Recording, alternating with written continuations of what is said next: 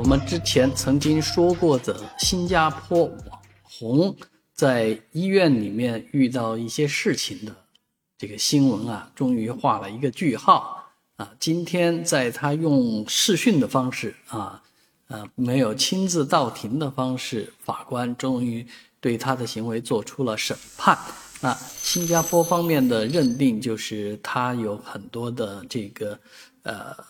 说谎话，那。谎话就不不对啦，那然后包括辱骂啊，这个成立的辱骂医患啊，这是成立的。然后呢，给他做了一个比较轻的判处啊，就是拘役四十天啊，五周零五天啊。那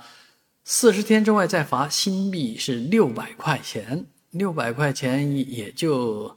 呃三千人民币左右吧。啊，不算特别多啊，应该说整个处罚是，呃，轻判的，因为这位女士之前就已经被抓起来了啊，所以她应该会服刑到十一月，呃份左右就可以放出来了啊。这件事情从始至终呢，充充满着这个争论，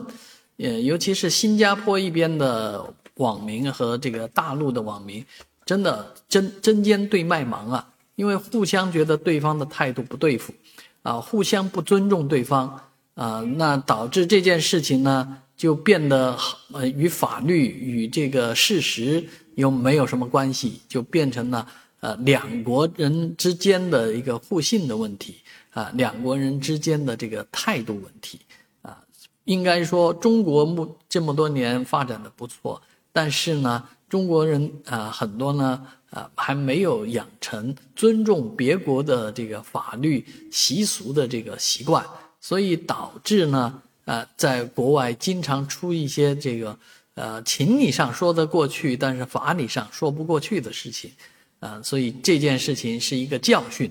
啊，那我也不希望大家在我的视频下方继续的争吵下去，啊，因为这样的争吵是没有意义的，啊，当你在罗马的时候，就要像罗马人一样。啊，入乡随俗。